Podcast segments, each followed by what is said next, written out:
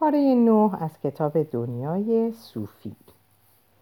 علت قایی گفتیم که به عقیده ارسطو همه چیزهای جاندار و بیجان صورتی دارند که گویای عمل بالقوه آنهاست. و این را هم باید بیافزاییم که ارسطو نظر قابل توجهی درباره علیت در طبیعت داشت. امروزه وقتی درباره علت چیزی صحبت می‌کنیم منظورمان آن است که چه شد آن روی داد. علت شکستن پنجره این بود که بچه به آن سنگ انداخت. کفش ساخته شد چون کفاش قطعه های چرم را به هم دوخت. ارسطو می‌گفت علت در طبیعت اقسام گوناگون دارد. روی هم رفته چهار علت مختلف را نام بود ولی ما باید مقصود او را از آنچه علت قایی خواند بفهمیم. در مورد شکستن شیشه پنجره کاملا بجاست بپرسیم. بچه سنگ را برای چه انداخت؟ یعنی جویا شویم که قصدش چه بود. همچنین تردید نیست که کفاش از ساختن کفش منظوری داشت. ولی ارسطو برای فرایندهای بیجان در طبیعت نیز هدف مشابهی قائل است. نمونه ای ذکر کنم. صوفی چرا باران میبارد؟ به احتمال در مدرسه آموخته علت باریدن باران آن است که بخار و رطوبت در ابرها سرد که شد به شکل قطره های باران در می آید و نیروی جاذبه اینها را به زمین می آورد ارسطو مخالفتی ندارد ولی تذکر می دهد که تا اینجا تنها سه تا از علل را گفته ای. اول علت مادی یعنی وجود بخار و رطوبت در ابرها. درست در لحظه ای که هوا سرد شد. دوم علت فائلی یعنی به سردی گراییدن رطوبت و بخار. و سوم علت سوری یعنی ماهیت یا صورت آب که فرود آمدن به زمین است ولی اگر در اینجا ایستادی ارسطو اضافه می کند باران از اینها گذشته می بارد چون حیوانات و نباتات برای رشد و نمو خود به آب نیاز دارند ارسطو این را علت قایی می خواند و بدین ترتیب به قطره باران وظیفه حیاتی یا مقصود می دهد. ما معمولا قضیه را کاملا وارونه می کنیم و می گوییم گیاهان می رویند چون رطوبت به آنها می رسد. تفاوت را می بینی؟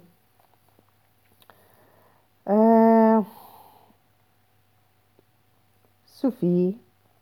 نه؟ عرستو اعتقاد داشت پشت هر چیز در طبیعت مقصودی نهفته است باران میآید تا گیاهان رشد کنند پرتغال و انگور می‌روید تا مردم آنها را بخورند نحوه برهان علمی امروزه این چنین نیست ما می‌گوییم آب و غذا لازمه حیات آدم و جانور است اگر این شرایط موجود نمی بود امکان وجود ما نمی بود. وانگهی قصد آب یا قصد آب یا پرتغال نیست که خوراک ما باشد باری وسوسه می‌شویم بگوییم در مبحث علیت ارسطو در اشتباه بود ولی بهتر از شتاب به خرج ندهیم. بسیاری معتقدند خدا جهان را اینگونه آفرید تا کل مخلوقاتش بتوانند در آن به سر برند. از این دیدگاه می‌توان طبعا ادعا کرد که آب در رودخانه هاست چون انسان و حیوان برای زیستن به آب نیاز دارند. منتها اینجا سخن از نیت الهی است. قطره های باران و آبهای رودها هیچ کدام علاقه به رفاه و بهزیستی ما ندارند. منطق تمایز ارسطو میان صورت و جوهر در توضیح چگونگی تشخیص ما از چیزهای جهان نقشی مهم دارد.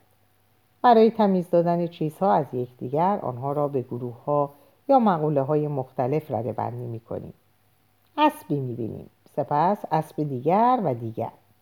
اسبها هم همه کاملا یک شکل نیستند ولی چیز مشترکی دارند. این چیز مشترک صورت اسب است و آنچه که متمایز یا فردی می باشد به جوهر اسب ارتباط دارد. به همین روال دور میگردیم و چیزها را دستبندی می‌کنیم. گاوها را در طویله می‌گذاریم اسبها را در استبل خوکها را در خوکدانی و جوجه ها را در قفس. صوفی آموندسون نیز هنگام جمع و جور کردن اتاق خود همین کار را می‌کند. کتابهایش را روی قفسه کتاب می‌گذارد. کتابها و دفترچهای درسی را در کیف مدرسه و روزنامه ها و مجله ها را در جای خود. سپس لباسهایش را قشنگ تا می کند و میچیند در کمد زیرپوش ها را بر یک رف ژاکت ها را بر رف دیگر و جوراب ها را در کشوی جداگانه توجه داشته باش که ما در ذهن خود نیز همین کار را انجام می دهیم. بین اشیای سنگی، پشمی و لاستیکی تمایز قائل می شویم. چیزهای جاندار و بیجان را از هم مجزا می کنیم و گیاه و حیوان و انسان را از یکدیگر باز می شناسیم. مقصودم را می‌فهمی صوفی؟ عرستو می‌خواست خانه تکانی کاملی در اتاق طبیعت بکند. کوشید نشان دهد که هر چیز در طبیعت به مقوله تعلق دارد و در زیر مقوله علاهده می آید. هرمس برای مثال موجودی جاندار است. دقیقتر بگوییم حیوان است.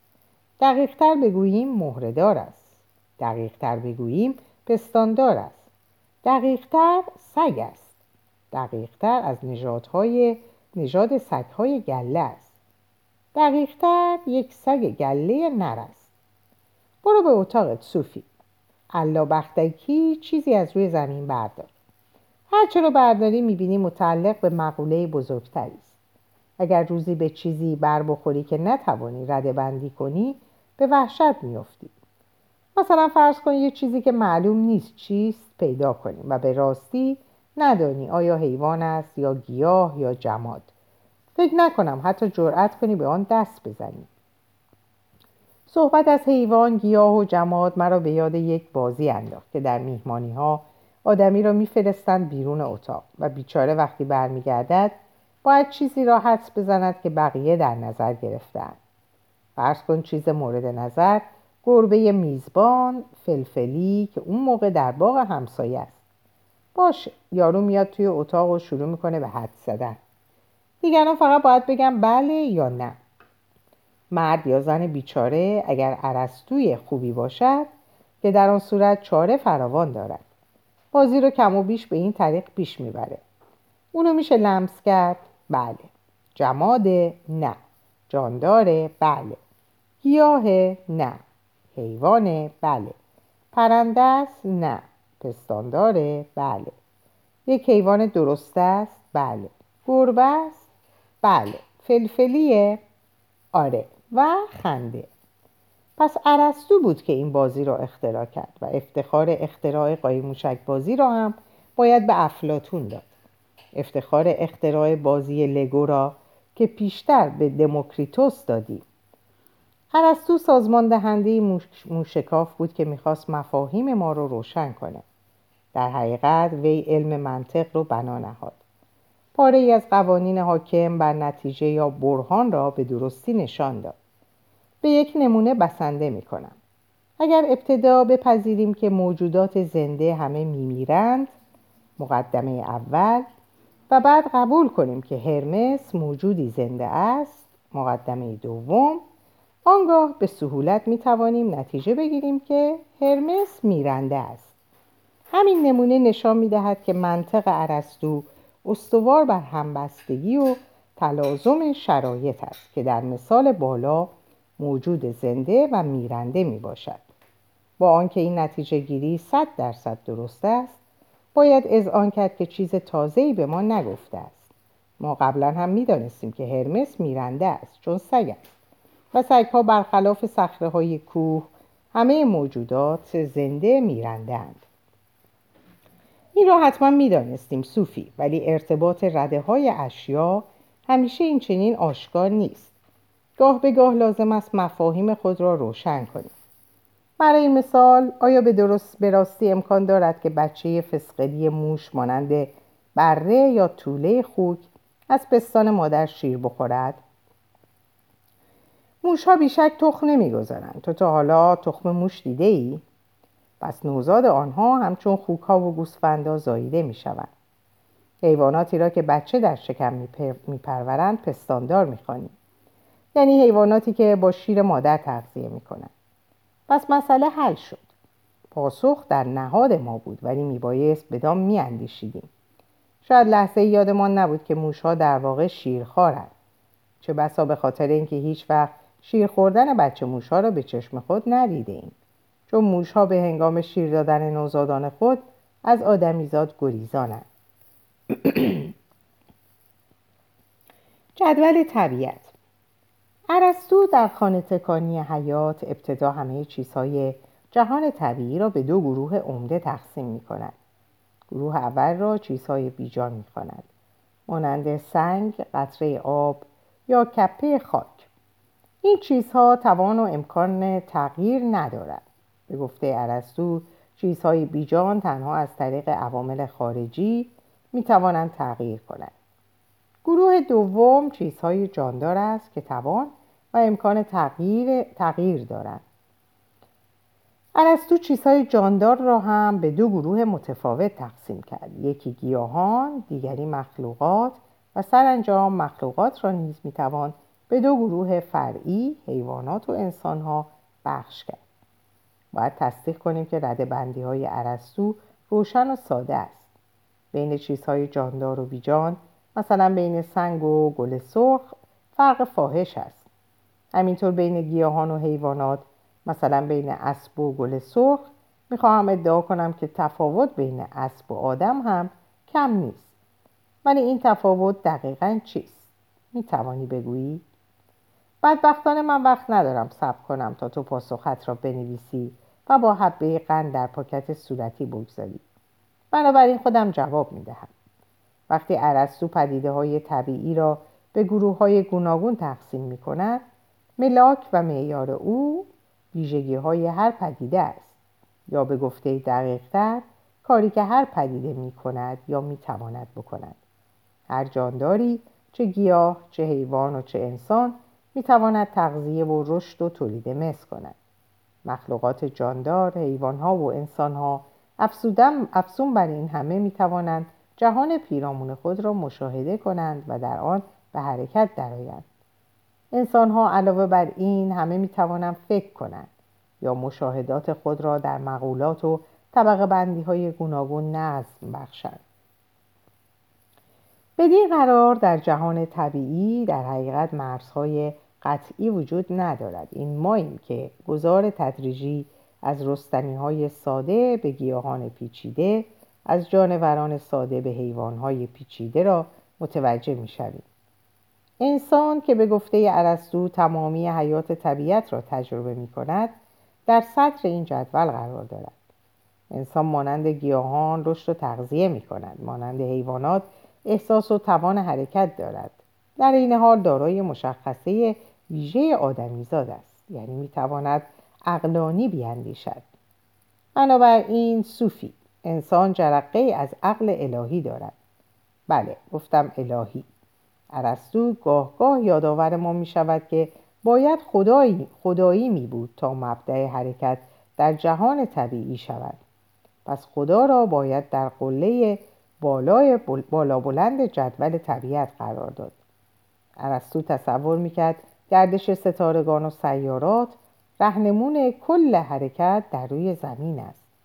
در ضمن باید چیزی باشد که این اجرام فلکی را به حرکت در می آورد. عرستو این را محرک اول یا خدا خواند. محرک اول خود حرکت ندارد ولی علت سوری گردش تمامی اجرام فلکی و بنابراین هر گونه حرکت در طبیعت است. اخلاق صوفی برگردیم سراغ انسان.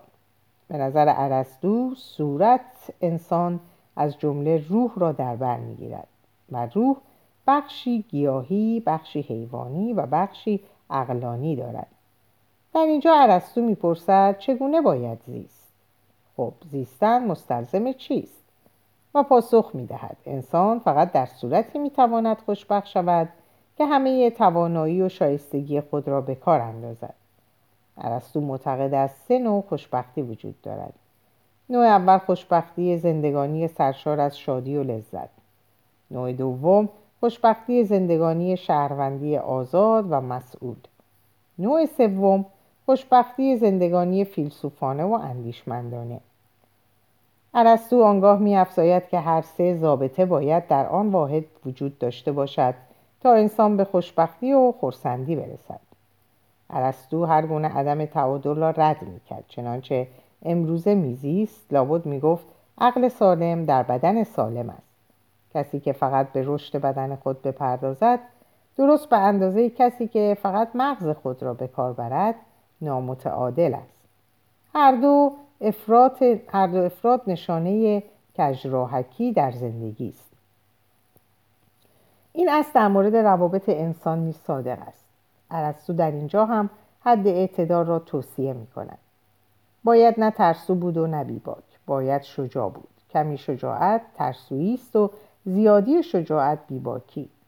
باید نه خصیص بود و نه مصرف باید سخاوتمند بود.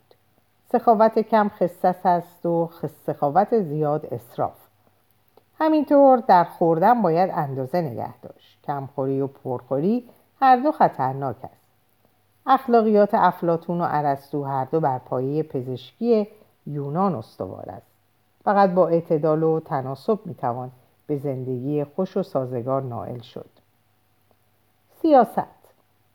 در برداشت ارسطو از جامعه نیز همین ناپسندی افراد و تفرید مشاهده می شود می‌گوید انسان طبیعتا حیوان سیاسی است. بدون اجتماع پیرامون ما انسان حقیقی نیستیم. خانواده و دهکده نیازهای اولیه ما از قبیل خورد و خوراک، گرمی و محبت، ازدواج و پرورش کودک را تأمین می کنند. ولی برترین شکل دوستی و رفاقت بشری صرفا در دولت یافت می شود. پس این پرسش پیش می آید که دولت را چگونه باید تشکیل داد؟ دولت فیلسوفان افلاتون یادت هست؟ ارسطو سه نوع کشورداری شایسته را شهر می دهد. یکی حکومت پادشاهی که در آن فقط یک رئیس دولت وجود دارد. این طرز حکومت به شرطی خوب است که به استبداد منجر نشود. یعنی فرمان روای یکدا تنها نفع خود را در نظر نگیرد. نوع دیگر کشورداری کشورداری خوب حکومت اشراف است که در آن گروهی نسبتا بزرگ فرمان میراند. این طرز حکومت باید مراقبت ورزد به آلیگارشی یعنی فرمان روایی چند تن مبدل نشود. دولت نظامی نمونه ای از آلیگارشی است. نوع سوم کشورداری خوب را ارسطو حکومت جامعه مینامد که همان دموکراسی باشد. ولی این طرز حکومت نیز معایبی دارد. دموکراسی می‌تواند به سرعت به صورت سلطه اوباش درآید. اگر هیتلر دیکتاتور هم رئیس دولت آلمان نمی‌شد ای بسا نازی های دونپایه تر حکومت دهشتناک اوباش را در آن کشور به وجود می آوردن. نظریاتی درباره زنان. و سرانجام نگاهی نیز بیاندازیم به نظریات ارسطو درباره زنان. عقاید او در این رهگذر بدبختانه چندان دلگرم کننده نیست و به پای افلاتون ارسطو متمایل به قبول این عقیده بود که زنان از جهانی ناکاملند. زن مرد ناتمام است. زن در تولید مثل نقش منفعل و پذیرا دارد. حالان که مرد فعال و بارور است و به همین سبب ارسطو ادعا کرد کودک فقط های مرد را ارث می‌برد. به اعتقاد ارسطو خصوصیات کودک همه در نطفه مرد قرار دارد. زن خاک است. بعض را میپذیرد و میرویاند حالان که مرد بزرفشان است. یا به زبان ارسطو مرد صورت کودک را فراهم می آورد و زن جوهر را. البته حیرت آور و تأسف انگیز است که مردی از سایر جهات چنان زیرک در زمینه رابطه زن و مرد این همه اشتباه کند ولی این دو چیز را نشان می دهد اولا که ارسطو از قرار معلوم خیلی تجربه عملی درباره زندگی زنان و کودکان نداشت. و دوم میرساند هرگاه اجازه داده شود مردان یک کتاز عرصه علم و حکمت گردند کارها چه اندازه به خطا می رود دید نادرست عرستو از مرد و زن بیش از حد زیان به بار آورد چون نظر او بود نه نظر افلاتون که در سراسر قرون وسطا چیره بود. میراسی که بدین ترتیب به کلیسا رسید تصویری از زن بود که هیچ گونه مبنایی در تورات و انجیل نداشت. عیسی مطمئنا دشمن زن نبود. بیش از این چیزی نمی‌گویم ولی باز هم تو با, با تو حرف دارم صوفی. بخش عرستو را یک بار و نیم خواندم. سپس آن را باز در پاکت قهوه‌ای گذاشت و همینطور نشست و خیره به فضا نگاه کرد. ناگهان متوجه شد دوروبر او چقدر ریخت و پاشیده است. کتاب ها و پوشه ها روی زمین پراکنده بود. جوراب ها و ژاکت ها و شلوار و پوشاک ها نیمی در کمد و نیمی بیرون آویخته بود. روی صندلی میز تحریر پشته بزرگ لباس کثیف افتاده بود. صوفی تمایل شدیدی در خود حس کرد که چیزها را مرتب کند. ابتدا همه لباس ها را از کمد درآورد و کف اتاق نهاد. باید از نو دست به کار شد. چیزهایش را قشنگ یکی یکی تا کرد و منظم روی قفسه ها گذاشت. کمد هفت قفسه داشت. یکی مال زیرپوشا بود یکی مال جوراب و جوراب شلواری و یکی هم مال شلوارهای جیب. هر قفسه را به تدریج پر کرد. جای هر چیز را به خوبی می‌دانست. لباس های کثیف همه رفت درون کیسه پلاستیکی که در قفسه پایین پیدا کرد. در این میان به یک لنگ جوراب ساق بلند سفید برخورد که فکرش را مخشوش کرد. مشکل این بود که لنگه دیگر جوراب یافت نمی‌شد. از این گذشته این جوراب مال صوفی نبود. به دقت اونو وارسی کرد. از اسم و رسم صاحب آن چیزی به دست نیاورد ولی می‌توانست حدس بزند که مال کیست. لنگ جوراب را انداخت روی قفسه بالا در کنار لگو و نوار ویدیو و شالگردن ابریشمی سرخ. باز زمین رو نگاه کرد. کتاب ها، پوشه ها و مجله ها و پسترها را درست همان گونه که استاد در بخش عرستو گفته بود سامان داد. پس از آن تختش را مرتب کرد و سپس به میز تحریر پرداخت. و آخر سر صفحات مربوط به عرستو را مرتب روی هم چید. آنها را با منگنه سوراخ کرد و همه را در پوشه جا داد. پوشه را هم گذاشت در قفسه بالا. امروز بعد از ظهر باید جعبه نوشته ها را نیز از مخفیگاه بیاورد. پس از این پس چیزهای خود را تر و تمیز نگه خواهد داشت و منظورش فقط چیزهای اتاقش نیست. با خواندن عرستو پی برد که تنظیم فکر و اندیشه هایش نیز اهمیت دارد. قفسه بالای کمد را به این کار اختصاص داده بود. تنها جای اتاق بود که هنوز بر آن تسلط نداشت. تسلط کامل نداشت. دو ساعتی بود که صدای مادرش نمی آمد. صوفی رفت پایین. تصمیم گرفت اول حیوانهایش را غذا بدهد و بعد مادرش را از خواب بیدار کند. در آشپزخانه روی قده مایه ها خم شد. یکی از آنها سیاه رنگ و دیگری نارنجی. و سومی سفید و قرمز بود. به همین جهت آنها را سیاسوسکی، سرطلا و کلا قرمزی می‌خواند. همینطور که غذای ماهی را در آب میپاشید گفت شما از موجودات جاندار طبیعتی تو می‌توانید تغذیه و رشد و تولید مثل کنید. به گفته دقیقتر شما جز جانورانید. پس می توانید حرکت کنید و جهان را ببینید. دقیقتر بگویم شما ماهی هستید و از راه بناگوش نفس می‌کشید و می توانید در آبهای, آبهای حیات قوطه بخورید. صوفی سر شیشه غذای ماهی ها را بست. از طرز قرار دادن ماهیان خود در جدول طبیعت بسیار خرسند بود. به ویژه از اصطلاح آبهای حیات خوشش آمد. خب حالا نوبت قناریاست. صوفی مقداری دانه در ظرف غذای آنها ریخت و گفت فسقلیای عزیز. شما از تخمای کوچک و قشنگ قناری سر درآوردید به همین جهت قناری کوچولو دوست داشتنی شدید. و چون این تخمها صورت قناری داشت خوشبختانه به شکل توتی جیغجیغو در نیامدید. صوفی بعد رفت به حمام بزرگ خانه که لاک پشت تنبل آنجا در جعبه گندهای لمیده بود. هر بار که مادرش دوش می‌گرفت فریاد می‌زد روزی سر این لاک پشت را خواهد کرد. ولی خوشبختانه تاکنون در حد تهدید مانده بود. برگی کاهو از توی ظرفی برداشت. آن را در جعبه قرار داد و گفت لاک پشت جان تو جز حیوانات تیزپا نیستی ولی می‌تونی تکه کوچیکی از جهان پهناور ما رو احساس کنی. خیلی دلخور نباش چون تو تنها کسی نیستی که نمی‌تونی از سرعت مجاز خود تجاوز کنی. گربهش حتما بیرون مشغول شکار موش بود. این هم طبیعت گربه. صوفی از سوی اتاق نشیمن به سوی اتاق خواب مادرش رفت. گلدانی پر از گل نرگس روی میز کنار دستی بود. در حین گذر گذر دختر گویی شکوفه های زرد سر به احترام فرو آوردن. نمی ایستاد و انگشتایش را ملایم به سر لطیف آنها کشید.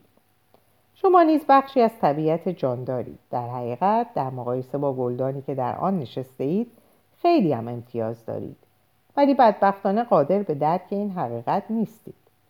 صوفی پاورچین پاورچین وارد اتاق خواب مادرش شد. مادرش در خوابی عمیق بود. با این حال صوفی دست روی پیشانی او نهاد.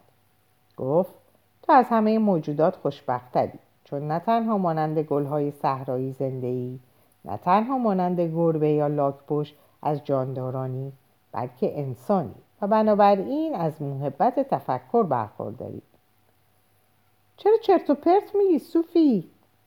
مادرش زودتر از معمول از خواب پریده بود. داشتم می‌گفتم تو هم مثل لاکپوش تنبلی. ضمنا می‌تونم به اطلاعتون برسونم که من اتاق خودم رو با دقت فیلسوفانه ضبط و ربط کردم. مادری سرش رو بلند کرد. گفت من همین الان میام با چشمای خودم ببینم. میشه بسات قهوه رو میشه بسات قهوه رو علم کنی؟ صوفی دستور مادر رو اطاعت کرد و کمی بعد هر دو در آشپزخانه نشسته بودند و قهوه و آب میوه و شیر کاکائو میخوردن صوفی ناگهان گفت مامان هیچگاه از خودت پرسیدی ما چرا زنده ایم؟ آه باز شروع کردی؟ بله من حالا می‌دونم چرا. ما در این کره زندگی می‌کنیم که این ور و اون ور بریم و روی هر چیزی یه اسمی بذاریم. عجب! من تا حالا فکرشو نکرده بودم. اگه فکر نکردی پس مشکل بزرگی داری چون آدم حیوان متفکره و کسی که فکر نکنه در حقیقت آدم نیست. صوفی فکرشو بکن اگه فقط گیاه و حیوان وجود داشت در اون صورت کسی نبود که بین گربه و سگ یا گل سوسن و انگور فرنگی فرق بگذاره. گیاهان و حیوانات هم جان دارن. ولی ما یگان موجوداتی هستیم که می‌تونه طبیعت رو به دسته ها و طبقات گوناگون رده بندی کنه. مادرش گفت تو راستی راستی عجیب ترین دختری هستی که من تا کنون داشتم. صوفی گفت امیدوارم که اینطور باشه. همه ما کم و بیش عجیبی. منم انسانم پس کم و بیش عجیبم. تو هم یه دختر بیشتر نداری. بدین جهت من عجیب ترینم مقصود من این بود که تو با این حرفای نوظهورت زهره منو زهره منو می‌بری. چه ترسویی مامان. اون روز بعد از ظهر صوفی به مخفیگاه رفت و بدون اون که مادرش متوجه شه جعبه نامه ها رو به اتاقش بود تمام ها رو ابتدا به ترتیب چید و بعد اونها رو با منگنه سوراخ کرد و پیشتر از بخش عرستو در پوشه جا داد. سپس دست راست بالای هر سفر رو شماره گذاری کرد بر روی هم پنجا و چند برق بود. صوفی دستن در کار گردآوری کتاب فلسفه خود بود. کتاب نوشته خود او نبود ولی برای اون نوشته شده بود. دیگه فرصت نبود تکلیف روز دوشنبه مدرسهش رو انجام بده. احتمالا امتحان تعلیمات دینی خواهند داشت و آموزگار اونها همیشه گفته برای نظر شخصی و ارزش داوری بسیار اهمیت قائله. صوفی احساس می‌کرد رفته رفته داره برای این دو اساس و مبنایی میابه در اینجا به پایان این پاره می‌رسم. براتون اوقات خوب و خوشی آرزو می‌کنم و به خدا میسپارمتون. خدا نگهدار.